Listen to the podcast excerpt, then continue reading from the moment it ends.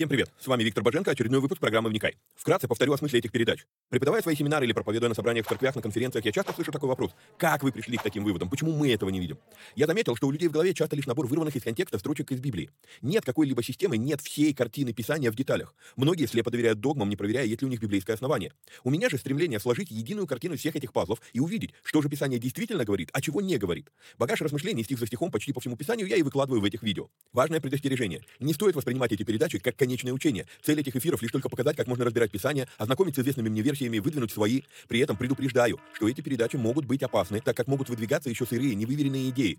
Я дерзаю их озвучивать, потому что хочу, чтобы мы все восстановили навык размышлять, а не тупо верить всему, что мы смогли нагуглить, прочитать, слепо доверять чьим-то мыслям. При этом, пожалуйста, не надо, посмотрев несколько выпусков, кидаться и исправлять своих знакомых слушателей. Эти передачи для более корректного личного понимания текстов Библии, а не для бунтов в собраниях. Писание действует через внутреннее преобразование, а не через громкие внешние события. В этих эфирах за беспрекословный авторитет принимаются только 66 книг канона Священного Писания. Второканон, Талмуд и прочие апокрифы мы можем рассматривать и часто рассматриваем. Но для меня они лишь мнения, которые имеют право на существование, но не являются глазом с небес. И да, я отдаю себе отчет, что и сами эти передачи тоже по своей сути апокрифичны. Теперь немного технической информации. К сожалению, времена, когда можно было рассчитывать только на Facebook и YouTube, ушли в небытие. Какие-то соцсети запрещают власти, какие-то соцсети сами запрещают нас. YouTube на Западе уже приобрел репутацию видео-гулага за навязывание своей повестки и подавление несогласных. И кто знает, что и кто еще надумает запретить нам или запретить нас. Видео-гулаг уже дважды уничтожал наши каналы. Поэтому мы ведем много разных средств коммуникации с вами. Если вдруг что случится с нашими социальными сетями, помните, что есть сайт успехвбоге.рф, где можно подписаться на рассылку и всегда быть в курсе новостей. На данный момент мы используем четыре платформы для видеоматериалов. Odyssey, Рутуб, Дзен и Rumble. Ну и пока еще используем видео ГУЛАГ. Ссылки на все эти каналы стараемся добавлять под каждое видео. Кстати, может кто не знает, но на видеоплощадках можно ускорить воспроизведение. Мне кажется, что я говорю довольно медленно, поэтому в записи можно смело ставить скорость в полтора раза быстрее. Помогайте нам находить отрывки, достойные того, чтобы выложить их в виде сторис, рилс, шортс, клипов. Если увидели хороший лаконичный отрывок, пишите в канале на телеге. Название видео, где увидели этот сегмент и какая минута. Эти передачи можно также слушать в виде аудиоподкастов. Подписаться на подкасты можно через успехвбоге.рф наклонная черта подкасты. Говорят, хорош тот учитель, после учения которого вопросов стало только больше. Вот я и стараюсь быть хорошим. Если после просмотра передач у вас возник вопрос, вы можете его задать в специальной группе на Telegram. Попасть в нее тоже можно через канал в Телеге. Кстати, все новости служения помимо сайта тоже публикуются в этом канале. Есть просьба. Социальные сети считают крутыми и начинают продвигать те ролики, которые досмотрели до конца, которые лайкают, комментят и которыми делятся с друзьями. В какой-то мере можно даже сказать, что когда мы делаем эти простые действия с христианскими видеоматериалами, мы помогаем распространению Слова Божьего. Алгоритмы соцсетей начинают рекламировать эти материалы, если видят, что вокруг них много активности. Поэтому, если у вас не убудет, прямо сейчас ставьте пальцы, подписывайтесь на канал, жмите колокольчик, комментируйте, обязательно делитесь ссылкой с друзьями и все такое. Поехали!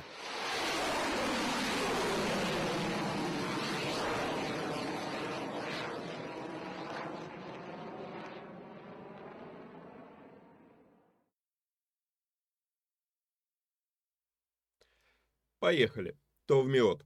Привет всем отважным вникателям и вникая зависимым.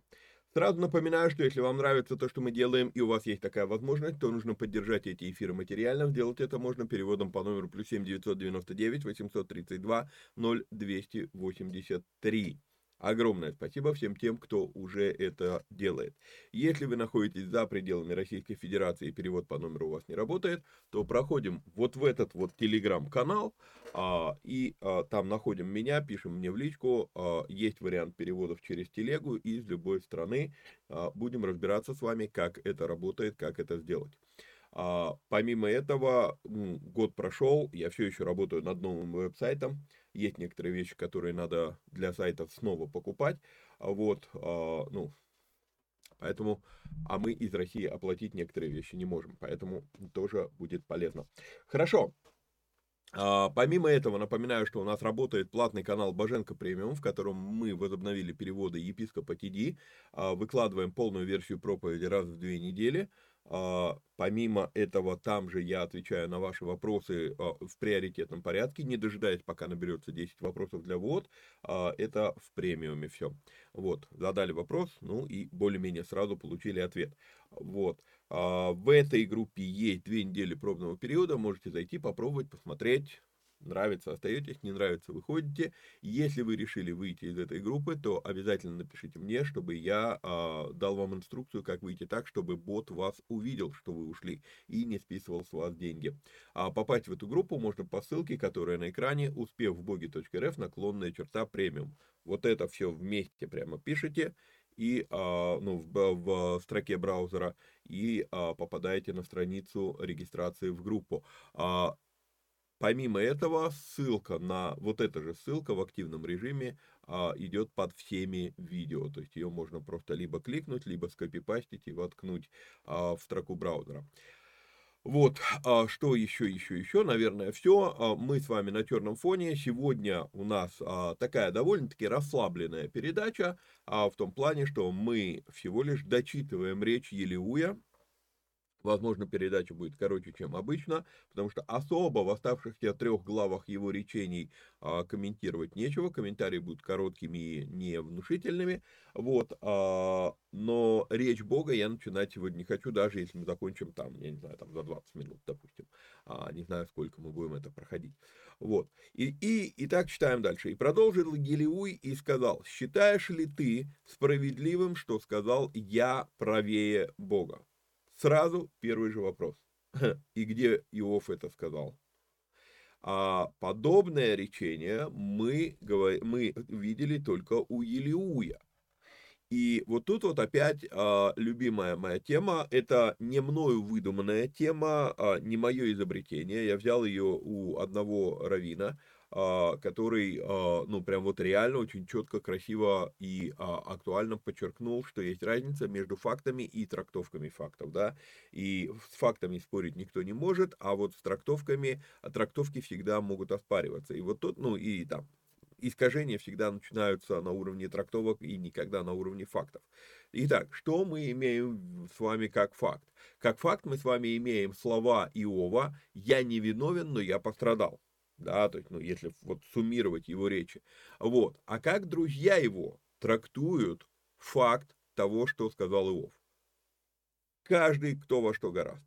Как Елеуй переврал слова Иова, а, то есть вот это очень показательная вещь, да, а, всегда обращайте внимание по жизни, что есть факт, а что есть мнение о факте, или трактовка факта, или комментарий по факту. А, факт, ну, практически а, ну, я уже очень давно не смотрю как таковое новостей там на телевидении и так далее, в интернете, ну, там поглядываю некоторые вещи, да, но а, вот а, я, наверное, не очень актуально будет с моей стороны это говорить, я давно этого не видел, но последнее, что я помню по телевизору, да, а, фактов там уже не озвучивали очень давно. Там постоянно дают нам трактовки фактов, в которые они хотят, чтобы мы поверили. И вот это вот надо различать, да, то есть что есть факт, что есть а, трактовка факта. Вот, и вот здесь вот очень, очень показательная эта вещь, а, что, ну, Иов сказал одно, Елеуй воспринял это иначе. Я думаю, что Елеуй верит, что а, Иов имел в виду, что ну, он правее Бога думаю, что Елеов убежден, что, э, Еле, что Елеуй убежден, что Иов так сказал. И поэтому, кстати говоря, нам по жизни очень важно, когда тебе говорится что-то, что-то прям для тебя важное. Например, кто-то высвобождает э, тебе пророческое слово.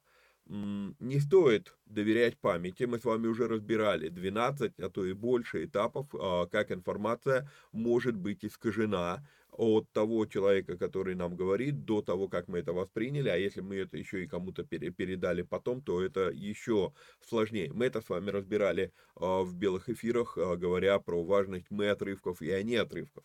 Так вот, а если вам говорят что-то важное, если вам высвобождают, допустим, пророческое слово, очень важно, чтобы мы уловили не то, что мы думаем, а то, что нам говорят. На сегодняшний день для этого есть прекрасный инструмент, называется диктофон. Диктофон есть практически в любом смартфоне а, на сегодняшний день. И а, это рекомендуемая на, на самом деле практика. Может быть, оно выглядит немножко раздражающе и так далее, но это рекомендуемая практика, когда а, приезжает кто-то, кто высвобождает пророческое слово, а, ну, подходя к этому человеку, чтобы за вас помолились, там, высвободили какое-то слово, включите диктофон. Потому что неоднократно я наблюдал за собой лично, мне высвобождается какое-то слово, и я убежден, что мне сказали вот это, начинаю переслушивать, мне этого не говорили, это я уже додумал к тому, что мне сказали. Очень часто мы таким образом сами искажаем а, слова, которые а, высвобожда, высвобождаются в нашу жизнь. И а, подмечу еще одну вещь, которая а, тоже, ну, не знаю, насколько вы в курсе об этих вещах, а, но надо постоянно отдавать себе отчет в этом. А, увеличение технического снабжение в нашей жизни, оно, хотим мы того или нет, оно приводит к деградации ума. Мы думаем, что это нам поможет развиваться дальше, нет, не помогает, наоборот, а, мозги расслабляются. И а, можем ли мы что-то с этим сделать, это отдельная тема для философствований. А, я просто э, всего лишь на данном этапе говорю о том, что есть такой факт. Из-за того, что у нас есть техника, а, телефоны, диктофоны и так далее, и так далее, мозги у человека, память человека слабеет. У нас притупляется внимательность мы не настолько внимательны к тому, что сказано, что мы увидели, а, мы, а, ну, приучаемся, вот, э, допустим, там, чуть что-то красивое там или впечатляющее увидел, надо, надо сделать фотографию или записать видосик, запилить, да, и вот это все, оно вышибает, а, притупляет остроту ума. И поэтому на данном этапе бороться с этим надо ли, не надо ли, еще раз, это отдельная тема а, для отдельного философствования. А, на, дан, на данном этапе я всего лишь говорю вот о чем. Просто есть факт. Из-за того, как много мы надеемся на технику, острота нашего ума притуплена. На сегодняшний день у человека это, ну, у, а, принято это называть западного человека, но на самом деле, наверное, это не, не дело Запада или Востока, это дело а, технологического развития какой-либо страны или какого-либо а, пласта людей, слоя людей и так далее, люди, которые меньше, меньше имеют технического э, оснащения, они вынуждены тренировать мозг, они вынуждены запоминать, они, ну, у них мозг остается более, более ярким и более, как сказать, вот, на более настроенным, более возбужденным к восприятию деталей. А, это видно в лингвистике, кстати говоря, а, все практически а, древние языки. Раньше я думал, что это только иврит такой, а потом вот, ну, когда стал изучать греческий язык и тщательно присматриваться, то увидел, что и греческий язык был музыкальным. Сегодня мы можем назвать музыкальным старую версию древней, э, ну, древней, не древней, а оригинальный китайский язык, вот, потому что он очень сильно зависит от интонации, от э, тональности, с которой было сказано какое-либо слово. А, вообще все древние языки, они а, сильно раньше, сильно зависели от даже вот тончайших нюансов. Я помню, когда я изучал э, иврит, и э, мне учитель мой говорил, что, э, допустим, есть три разных звука «а» в, в древнем иврите, есть три разных звука э а, в иврите. А от чего они, я говорю, от чего они зависят? Это длительность, да, э, э, э, да. Даже вот эти вещи, они меняли смысл слова. А, всего лишь длительность этого звука. Сейчас мы уже просто, ну, ухо притуплено, мы не слышим этих развлечений. И поэтому большинство современных языков, они потеряли музыкальность, потеряли а, свою завис зависимость смысла от тональности. Именно поэтому а, в, в, в древних языках не было потребности иметь много слов, потому что можно было а, тональностью звука, тональностью речи, а, ну, много оттенков дать. Сегодня у нас большие словарные запасы, там, если я не ошибаюсь, там а, ну, минимальный вообще а, словарь а, русского языка это 150 тысяч слов, вот, может быть даже больше. В то время как э, брать, допустим, когда мне, опять же, учитель по ивриту, я изучал древний иврит, он говорит, ну, древний иврит изучать легко. Я говорю, почему? Он говорит, ну, в нем всего 8 тысяч слов вот, ну там плюс-минус 8 тысяч. А если мы посмотрим, а, вы, ну, если у вас есть бумажная версия словаря Стронга, то вы можете просто открыть в, в словаре последние, они же там все слова пронумерованы, и вы увидите действительно чуть более 8 тысяч слов а, на иврите и по-моему, чуть более 6, что ли, тысяч слов на древнегреческом, на кайне. Вот, на сегодняшний день в греческом языке намного больше слов. Почему? А потому что тональности поменяли. Ну, это отдельно меня, меня унесло в, фил, в, филолог, в лингвистику. Вот.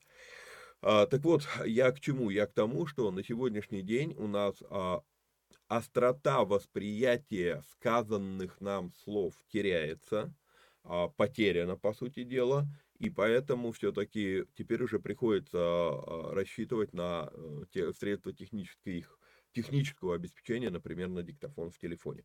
Идем дальше. А считаешь ли ты а, справедливым, что сказал «я правее Бога»? Ты сказал, что пользы мне и какую прибыль я имел бы перед тем, а, как если бы я и грешил.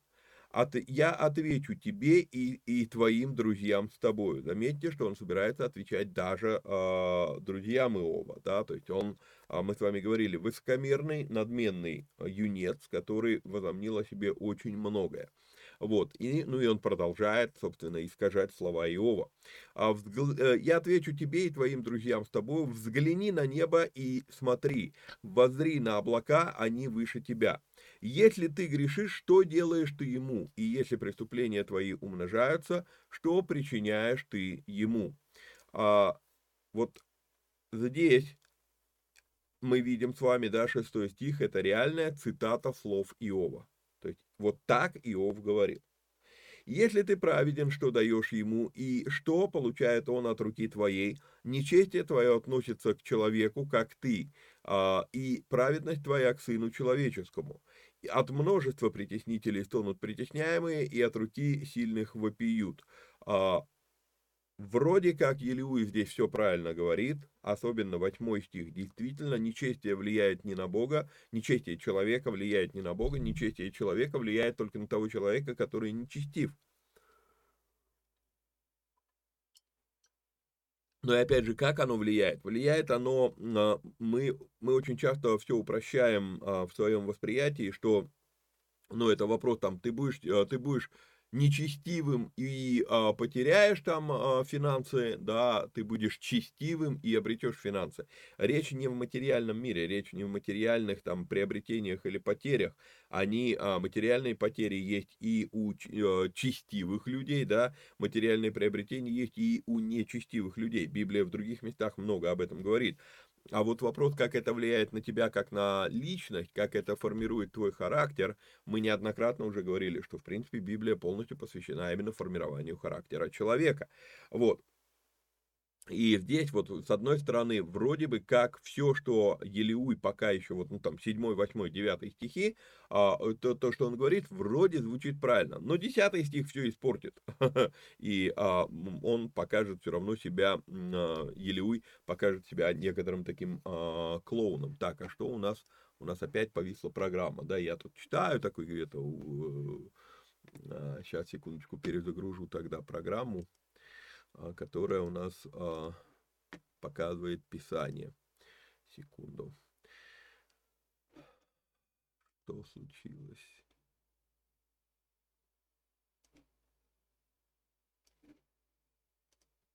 Вот.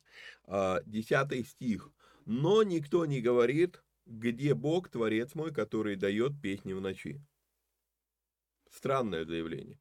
Вот еще раз, да, вроде как 3-4 стиха, и Елеуй цитировал Иова.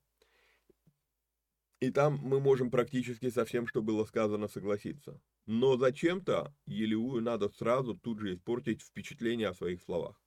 Люди как раз, вот именно как раз, когда появляются трудности, от множества притеснителей стонут притесняемые, и от руки сильных вопиют, но никто не говорит, где Бог. Вот как раз наоборот, в этих ситуациях народ и начинает орать, а где же Бог? А вот если он любящий, то почему он допускает такие проблемы? Как раз вот именно в таких ситуациях люди начинают вопиять к Богу. Вот. А, и еще один аспект, который тоже стоит здесь обратить внимание, что а, я уже говорил много раз эту фразу, все, что мы делаем в адрес человека, Бог воспринимает на свой счет. И поэтому, когда идет вот это притеснение, да, а, необоснованное притеснение, то это, по сути дела, действие человека против Бога. И когда никто не говорит, где Бог, а, Бог наблюдает за, за поведением людей. То есть он, он воспринимает это все на свой счет. То есть, опять же, ну, слова Елеуя здесь достаточно ну, сомнительны а, в их достоверности. Вот.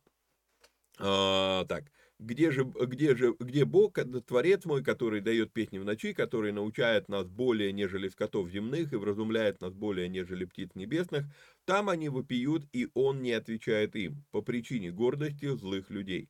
Но неправда, что Бог не слышит, и Вседержитель не взирает на это. Ну, слава тебе, Господи, где-то он сказал а, актуальную вещь, да, 13 стих. Если мы с вами посмотрим тонахический перевод, то 13 стих здесь несколько, скажем так, наоборот переведен, да, вот, нет тщетно, не услышит их Бог и всемогущий не взглянет.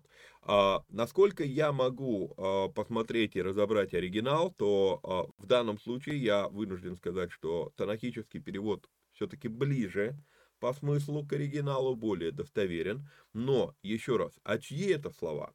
Это слова Бога, это слова страдающих, это слова Елиуя, или это слова Елиуя, который перевирает слова Бога, мы не знаем. Вот. А, еще раз покажу вам, как это выглядит на танахическом, да, нет, тщетно, не услышит их Бог, и всемогущий не взглянет. Чьи это слова? Нам не совсем понятно здесь. Вот. Хотя ты сказал, что ты, пред, э, что ты не видишь его, но тут пред ним и жди его. Но ныне, потому что гнев его не посетил его, и он не познал его во всей строгости, Иов и открыл легкомысленно уста свои и безрассудно расточает слова. А, вот в 15 стихе действительно Елеуй констатирует, ну, вернее как, Елеуй не вкладывает в, это, в эти слова тот смысл, который мы с вами видим, зная условия задачи книги Иова, да, но, но действительно то, что постигло Иова, не было гневом Божьим. И Елеуй говорит, ну ныне, потому что гнев его не посетил его. То есть, в принципе, да, Елеуй здесь прав. Но только Елеуй в это вкладывает совсем другие слова. Смысл. То есть он в эти, в эти слова вкладывает смысл, что так как гнев его не посетил, вот поэтому Иов легкомысленно и безрассудно расточает свои слова. Вот. А, но легкомысленно ли Иов а, ну, открыл свои уста? Из-за того ли, что гнев Божий не познал во всей строгости, и Иов здесь это говорит. Гнев Божий к Иову, еще раз, мы с вами знаем условия задачи, сам Бог называет Иова непорочным. Гнев Божий в, в данном случае не, ну, и не должен был постичь Иова. Почему? А потому что Иов имел страх Божий страх Господень. И вот тут вот вещь, да, действительно страх Господень, когда он у нас есть, он, он предотвращает гнев Божий в нашу сторону. Вот. А, и вот, вот здесь вот как бы создается впечатление, что у Елиуя он, он вот где-то чует происходящее, где-то чует, как это работает, но никак не ухватит суть происходящего, и поэтому начинает фантазировать всякие, а, как бы так сказать, недостой, не, не, не, непотребства, так что ли это назвать. И продолжал Елиу и сказал, подожди меня немного, и я покажу тебе, что я еще что я имею еще что сказать за Бога. Ну, мы с вами видим, да, а, уровень надменности и а, высокомерия Елеуя, неоднократно уже говорили это, а, он ведет себя приблизительно как подросток до 25 лет я тебе тут сейчас вместо Бога позвучу, да, то есть вот, вот, вот такая вот позиция. Почему говорю до 25 лет? Ну, где-то к 25 годам более-менее человек уже сталкивается в своей жизни с некоторыми а, смиряющими ситуациями, и он перестает радикально судить. А вот до, плюс-минус до этого возраста, ну, кто-то раньше, кто-то позже, но плюс-минус где-то вот до этого возраста все-таки есть этот феномен, называемый а, юношеский максимализм. Вот. А вообще вот так надменно, как мы видим с вами Елеуя, а, может говорить только тот, кто абсолютно убежден, что Бога нет. А, и вот тут вот некое такое противоречивое впечатление, да, то есть он вроде как говорит за Бога, он вроде как чует что-то, он вроде как, но знаете, а, я неоднократно наблюдал, говорить о Боге, говорить за Бога, говорить, а, ну, такие вот высокомерные, высокопарные вещи а, не обозначает верить в то, что Бог есть. Очень часто, очень часто, прям в словах человека наблюдается неверие в то, что Бог есть. Причем человек сам верит, верит, что он верит, что Бог есть. Как это выглядит? Ну, почему, почему я делаю такой вывод, а, часто слушая других людей? Я делаю такой вывод, потому что человек не думает о том, что Бог за все слова приведет на суд. И он начинает какие-то вещи высказывать, а, абсолютные заявления, какие-то а, четкие формулировки, а я знаю, вот что это вот так вот, и так далее, и так далее. И а, если бы человек понимал, что, ну, если бы человек верил, что Бог есть, то он бы принял тот факт, что, ну, что нам, э, Иисус сказал, нам надлежит за каждое слово дать отчет. Вот. А, и поэтому, если бы человек верил, что Бог есть, то он бы понимал, что ему предстоит дать отчет за то, что он говорит и как он говорит. И поэтому он бы многие вещи бы не стал говорить или изменил бы формулировки. А, чем больше я исследую Писание, тем больше я замечаю за собой. И да, я знаю, людям это не нравится, а, но я пока не нашел обоснования для того, чтобы менять такое поведение. А, но чем больше я исследую Писание, тем больше я прихожу а, довольно-таки к обтекаемым формулировкам своей жизни. Когда мне говорят, ты сделаешь что-то то-то, я все-таки буду, э, буду говорить, я постараюсь это сделать. Почему? Ну, потому что, опять же, самое простое Иакова, 4 глава, да, что ну, мы не отвечаем за свой завтрашний день, не в нашей он руке. Вот. И, и вот такие вот вещи или какие-то суждения, знаете, человек, который вникательно читал Библию и а, размышлял над прочитанным, он а, уже даже побоится говорить, ну Бог вот такой, потому что мы в Библии видим очень разнообразное поведение Бога. И даже в похожих ситуациях у Бога разная реакция. А, и поэтому вот, вот такие вот просто заявления, да, вот, э, я, я познал Бога, поэтому я сейчас тебе скажу, как это все работает, ну, если построить логическую цепочку, то получается, что такое может сказать только тот человек, который на самом деле не верит, что Бог есть. Он научился религиозной терминологии, он научился а, матрице понятий, которая применяется в Библии, он может говорить библейским языком, но то, как он говорит то, что он говорит, может быть индикатором того, что человек не верит в то, что Бог на самом деле есть. Разговаривать о нем, ну, например, а, я не верю, что есть инопланетяне, но я могу о них рассказывать очень много. Там читал, здесь слышал, там фильмов смотрел, там еще чего-то, какие-то. То есть я могу о них разговаривать, могу разговаривать о них довольно-таки компетентно, ну, как бы немало, а, немало материала исследовал на эту тему, вот, но я не верю, что они есть. И вот тут вот то, то же самое может проглядываться, а, причем человек, еще раз подчеркну, человек внутри себя может быть абсолютно убежден, что он верит в то, что Бог есть. Но вот такие вот э, симптомчики, они показывают, что нет, он знает, но не верит. То есть есть тонкая грань, есть тонкая разница между этими вещами. Вот. А подожди меня немного, и я покажу тебе, что я имею еще сказать за Бога. Начну мои рассуждения издалека и воздам Создателю моему справедливость. Да, вроде как верит в Бога. Потому что слова мои точно не ложь. Пред тобой совершенный в познаниях. Это твои-то слова точно не ложь? Пред тобой совершенный в познаниях. То ли он настолько вошел в роль Бога, и он вот, вот я Бог, и я говорю тебе, вот, ну, а, Иов, слушай меня, я совершенный в познаниях, то ли он невероятно высоко а, думает о себе. Э, начнем с того, что Елеуй, пока еще ты не сказал ничего достоверного, что было бы от тебя, а не цитатами от Иова. Начнем с этого а он мнит при этом себя совершенным в познаниях. Ну, ну, ну вы меня извините, это капец как самонадеянно. А еще раз, да, то ли он настолько в роль Бога вошел, что говорит от, от его имени, да, а, то ли он на, настолько высоко о себе мнит. Но, но вот в чем дело, если он настолько вошел в роль Бога, что говорит прям вот, как будто бы прям сам Бог его устами вещает, это тоже невероятная степень превозношения э, и надменности. Вот Бог могущественен и не презирает сильного крепостью сердца. Он не поддерживает нечестивых и воздает должное угнетенным. Он не отвращает очей своих от праведников, но с царями навсегда посаждает их и, на престол, и их на престоле, и они возвышаются. Если же они окованы цепями и содержатся в узах бедствия, то он указывает им на дела их и на беззаконие их, потому, э, потому что умножились, и открывает их ухо для вразумления и говорит им, чтобы они отстали от нечестия. А,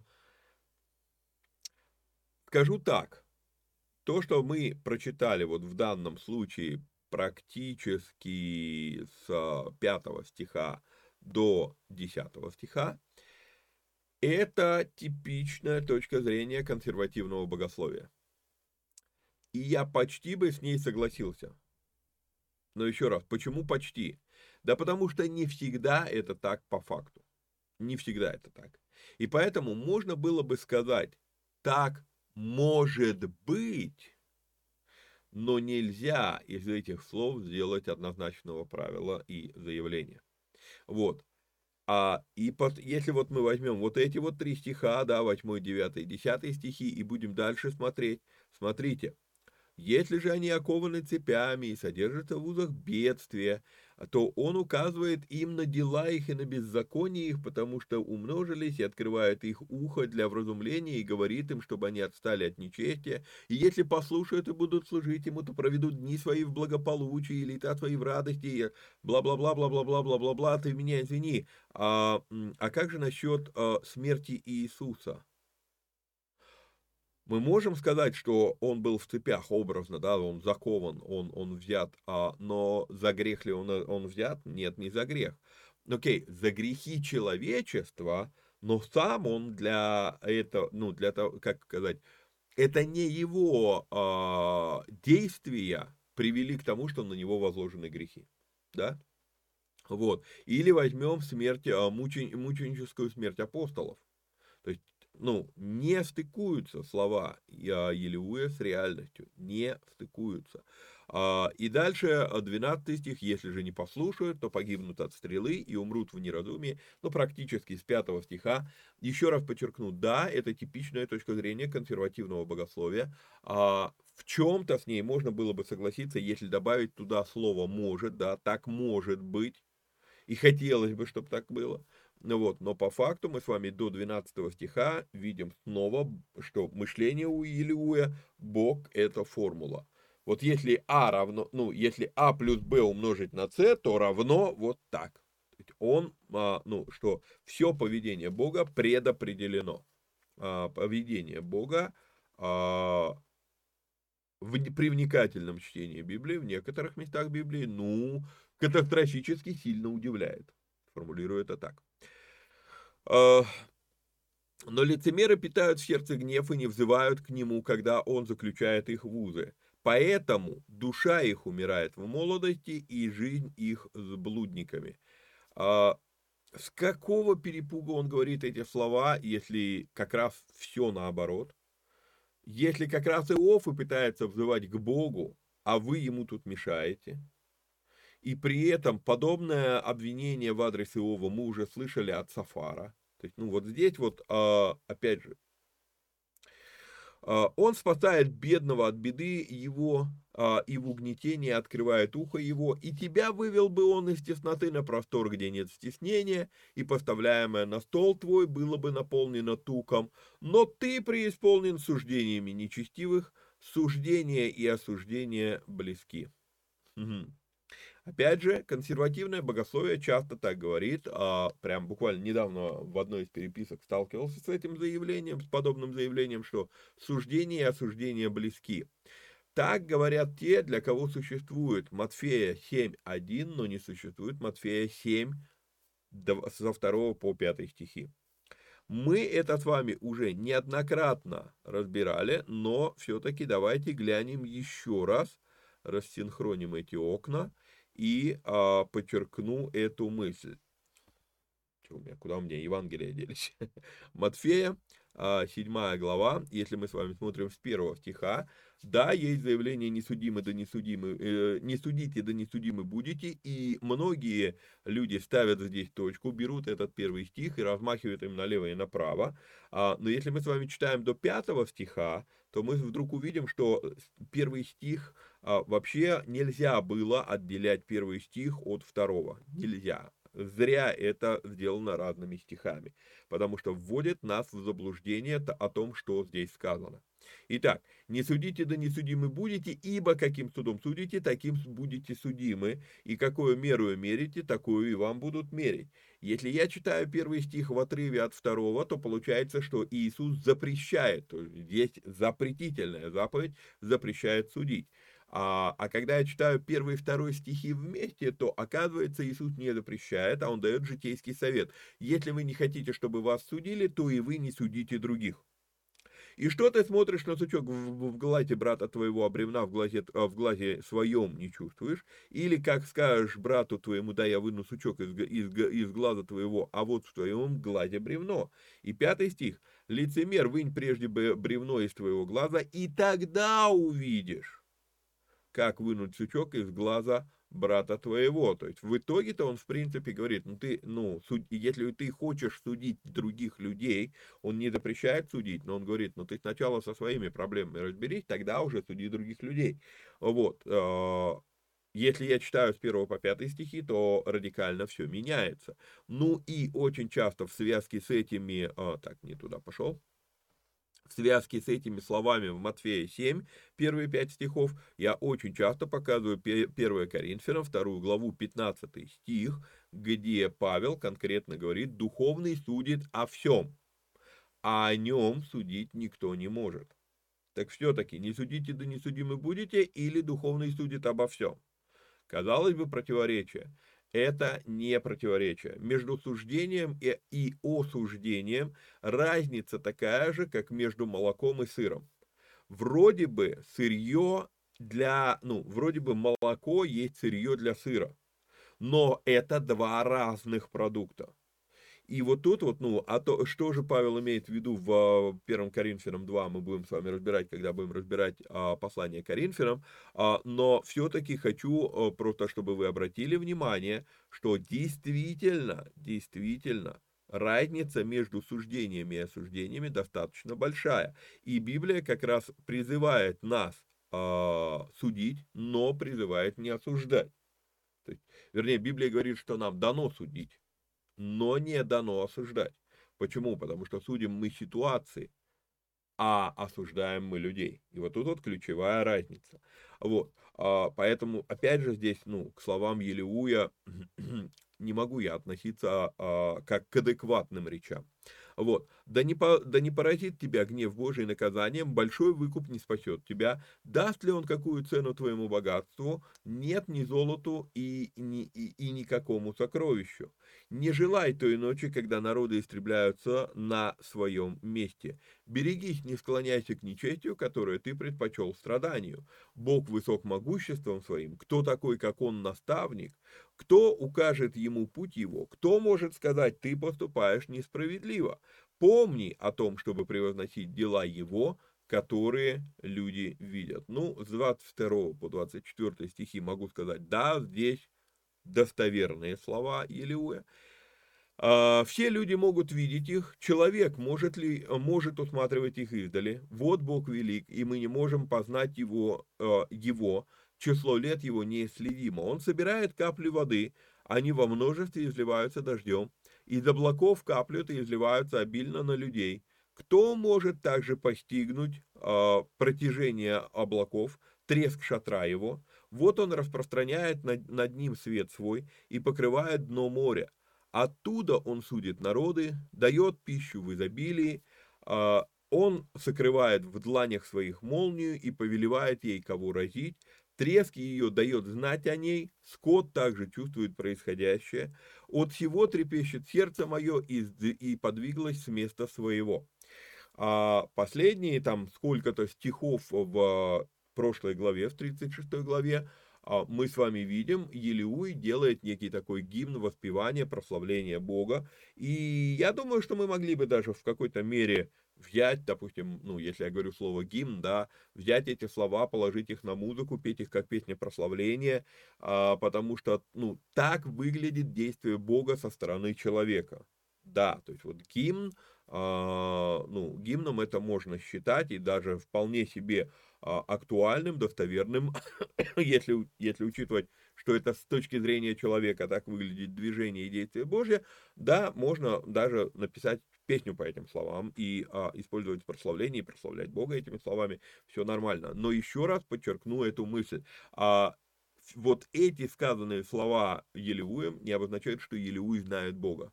Можно знать о Боге и петь гимны ему а, и воспевать его, но так и не познать его. Мы с вами говорили, что даже у Иова, вот а, каков результат вот этих событий, а, которые описаны в этой книге, а вдруг посреди этой книги он возопил, мне бы познать его пути. То есть он приносил жертву, он был богобоязненным, он был непорочным, все, но вдруг он говорит, мне бы познать его пути, и вот мы сейчас закончим 37 главу, разберем с вами сегодня, а, со следующей главы вдруг произойдет вот эта встреча, и следующая глава, первый стих, начинается со слов «И отвечал Бог, а, и говорил Бог Иову».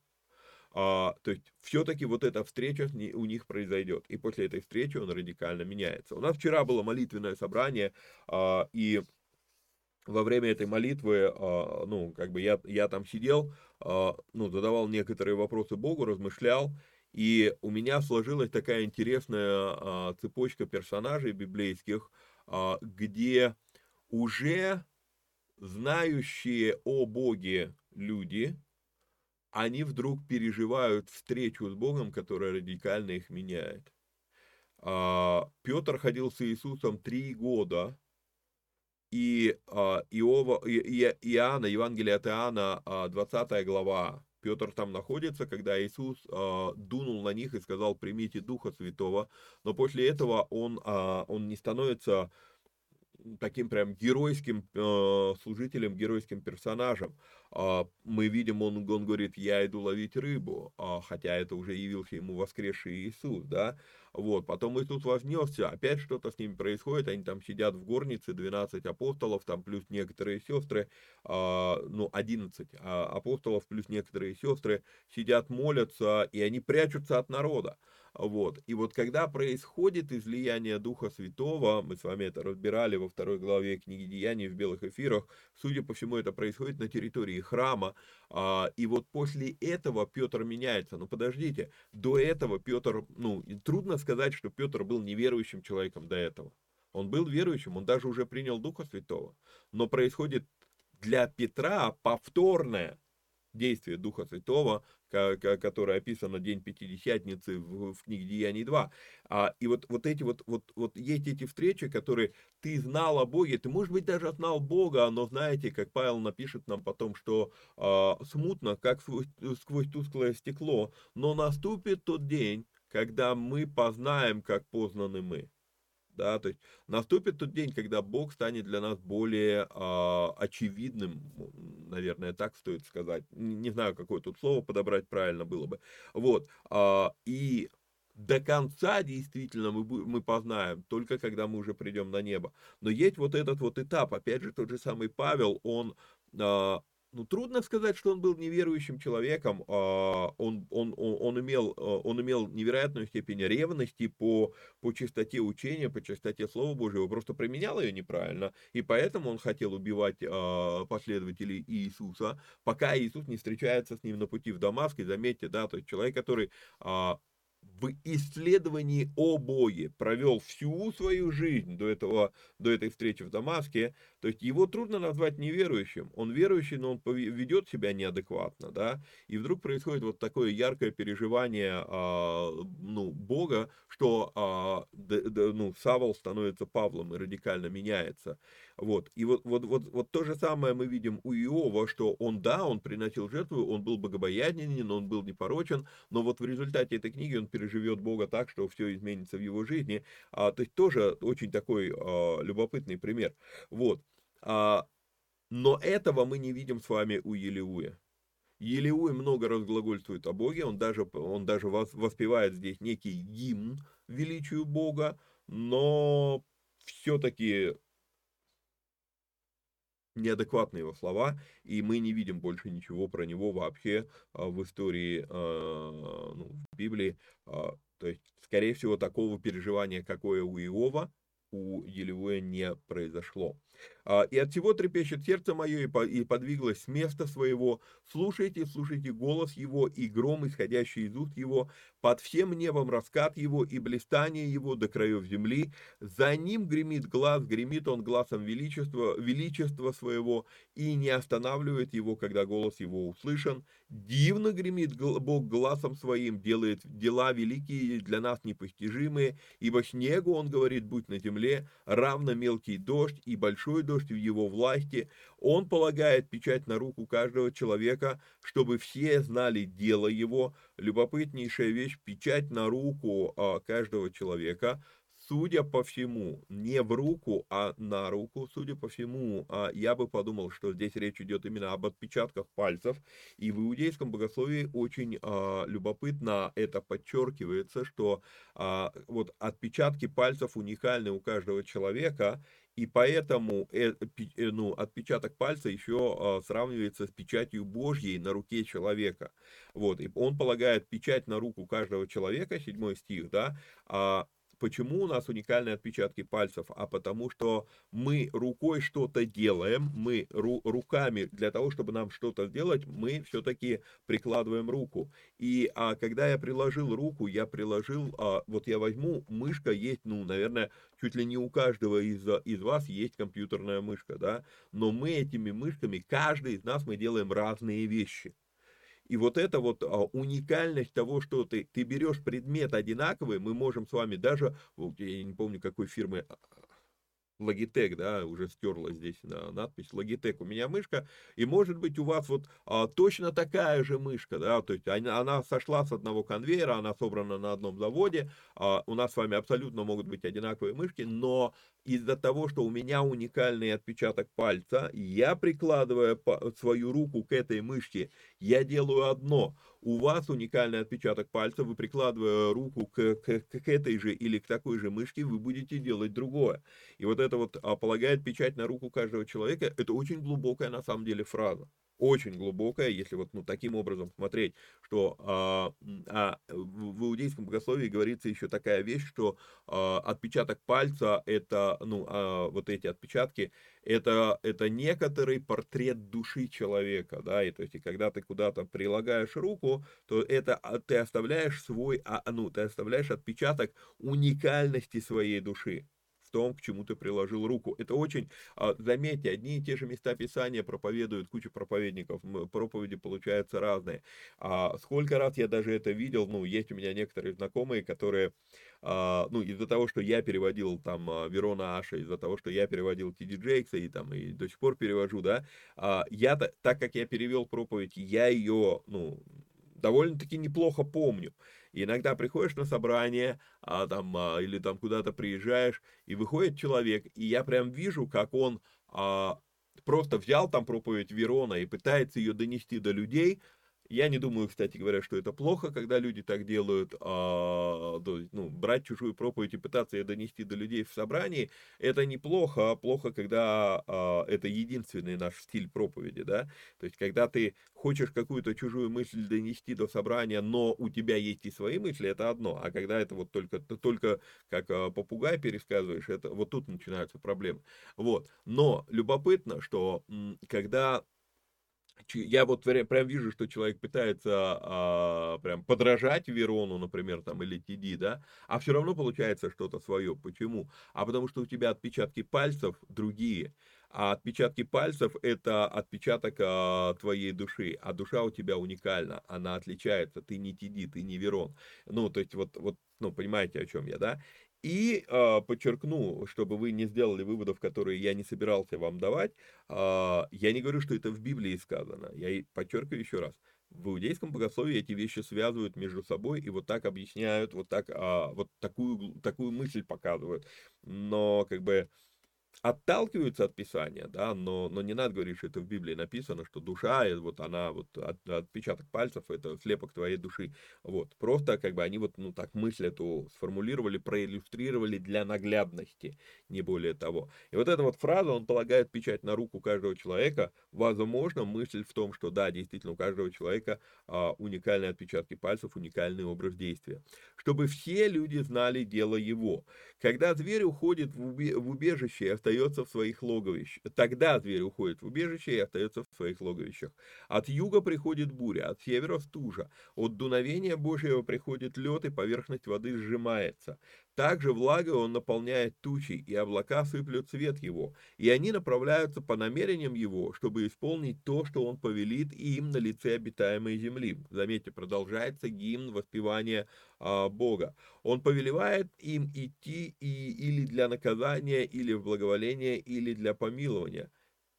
Внимай сему, Иов, той и разумевай чудные дела Божьи, знаешь ли ты, как Бог располагает ими и повелевает свету блистать из облака своего? Разумеешь ли равновесие облаков, чудное дело совершеннейшего в знании?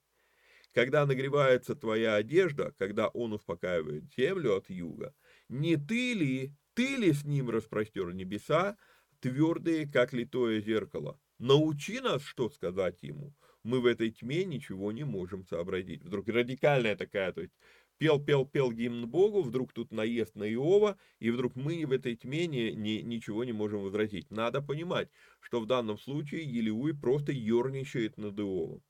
Он, он, он, он, он, это не его смирение, что мы в этой тьме не знаем, чего сообра... ничего не можем сообразить. Нет, это не смирение. Это просто подколка, да, то есть он, он ерничает над Иовом. Вот. Дальше он говорит, будет ли возвещено ему, что я говорю, сказал ли кто, что сказанное доносится ему.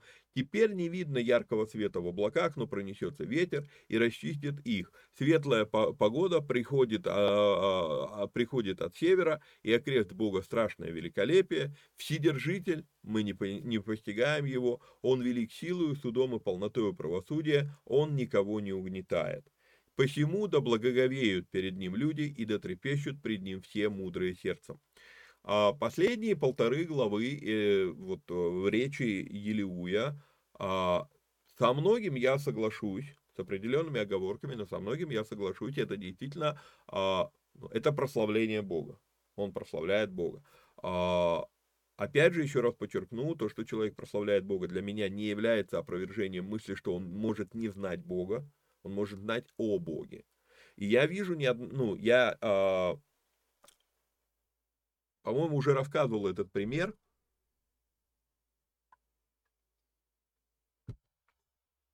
Мы были в одной церкви, э, мы приехали и э, как раз застали, это было в другой стране, мы приехали в эту церковь и застали эту церковь в состоянии дичайшего шока, потому что, ну, там, я не помню, там, в какой день мы приехали, но, грубо говоря, там, мы во вторник прилетели к ним, а в воскресенье прямо посреди собрания э, вошел, э, ну, вошел большой отряд полиции и арестовали сына пастора, э, лидера прославления и сына лидера прославления, трех человек, э, арестовали а, потому что они а, не просто изнасиловали девушку, они а, издевались над ней, пока она не потеряла сознание, они посчитали, что она умерла, и они ее просто в ближайшем лесу закопали тупо. Вот, и она выбралась и заявила на них в полицию. Вот. И это я к чему? Это я к тому, что то, что человек прославляет Бога, да, в списке арестованных был э, лидер прославления церкви и его сын. Вот, то, что человек прославляет Бога, еще ничего не говорит о том, знает ли он Бога или нет. И это просто самый вопиющий факт. У меня есть несколько таких фактов, когда, э, когда человек может находиться в жутчайшей степени обольщения. Что если я в служении, значит у меня с Богом все хорошо. Говорил уже это вам неоднократно, что а, Бог дает силу вам в служении не потому, что это, э, ну, а, то, как Бог двигается в твоем служении, не всегда связано с а, уровнем твоего благочестия или твоей набожности. Очень часто это связано с уровнем потребностей людей, которые оказались рядом с тобой. говорил уже несколько таких примеров я вам приводил в своих эфирах, когда невероятное действие силы Божьей, и ты понимаешь, что это прям реально сила Божья, а потом ты узнаешь, что человек там либо вот как в данном случае насильник, а, либо там а, педофил, а, тоже сталкивался лично с таким кейсом, там, ну, рассказывал вам историю про мой личный опыт, когда вдруг оказалось, что миссионеры, за которыми я шел, они тоже оказались... Короче, чем больше я размышляю над подобными ситуациями, тем больше я прихожу к выводу. То, что Бог через тебя что-то делает, не обозначает, что у тебя с Богом все хорошо. Не обозначает. И вот в данном случае вот эти полторы главы слов Елеуя, почему я говорю, что да их можно прямо на музыку класть и писать песню прославления, потому что здесь реально красивое прославление Бога. Но для меня то, что он так воспевает Бога, не обозначает, что он Бога знает. Не обозначает. Вот. А что еще здесь вам скажу? 38 стих, Господь отвечал Иову из бури и сказал, «А, мы больше вообще не вернемся к Елеую, он не пойми, откуда взялся, там сколько там, 6 глав назад, да, и не пойми, куда делся. Вот, то есть невероятно резко обрывается, а, обрываются слова Елеуя, его речь, и а, мы дальше, вот, ну, впечатление, что больше ну, э, впечатление, вернее, как будто бы его вообще не было. То есть вот слова его были, но вот то, как это резко обрывается, а, и вдруг Господь сказал Иову из бури, а, отвечал Иову из бури и сказал, а, вот это тоже одна из капелек таких в а, обосновании мысли, что, возможно, слова речь Елеуя была дописана позже. Вот, более поздняя вставка в этой книге. Еще раз подчеркну эту мысль. Я не могу опровергнуть, потому что я вижу веские доводы.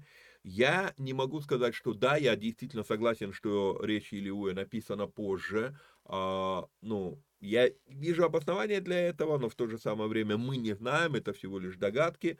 Вот. А как же тогда относиться к богодухновенности, если мы видим такие яркие вот а, симптомы поздней вставки, да? И а, именно поэтому я вам говорю, что для меня богодухновенным Писание является в том виде, в котором оно попало в канон а не в котором оно было изначально написано. И какие-то там добавки были там позже сделаны и так далее, и так далее. И вот эта вот погоня за более ранними манускриптами, там, а вот там в манускриптах второго века вот этой фразы нет, а в манускриптах там конца первого века такой, вернее, в цитате, допустим, э, ой, боже, как его звали, вылетело из головы имя, э, ну, один из, э, скажем так, вторая волна а, апостольских служителей, слушай, вылетело из головы его именно, ладно, а вот, а, и в его, а, в его книге там а, слова Иоанна процитированы вот без этих слов, и э, значит, наверное, в, в изначальной версии Евангелия от Иоанна этих слов не было. Все вот эти вот рассуждения, они, вот, ну, на мой взгляд, лично для меня, они вообще не актуальны, по той причине, что я считаю богодухновенным то, что попало в канон. В каком виде оно попало в канон. Все. Этого для меня а, достаточно. А вот, а, на этом мы на сегодня с вами заканчиваем. Слава Богу, мы за, за, завершили речь Илиуя, мы завершили речи а, друзей, опять же в кавычках, друзей Иова. А, я, а, ну, дальше мы с вами читаем только речь Бога и последнюю главу. И вот тут уже не будет рассуждений, а что мы можем принимать, что мы не можем принимать, потому что дальше идет речь самого Бога, цитата, а, и а, покажу еще раз, да, что в данном случае слово Господь обозначает Юдгей Вавгей, сакральное имя Бога, да, вот, то есть он говорит в данном случае, вот, а, поэтому здесь мы, ну, воспринимать будем все слова, и дальше последняя глава, 42 чисто историческая глава, то есть какие события, чем закончилась вся эта история а, Иова. Так что там мы будем с вами уже, ну, здесь уже будет нам проще все это разбирать. Вот, а, напоминаю, то есть на сегодня мы с вами заканчиваем. А, напоминаю, что, есть, э, что нужно подписаться, лайкнуть, прокомментировать, поделиться ссылкой. Ну и если есть такая возможность, то а, нужно поддержать эти эфиры материально. А так, до следующей встречи. Вникайте самостоятельно. Всех вам благ и благословений. Пока-пока.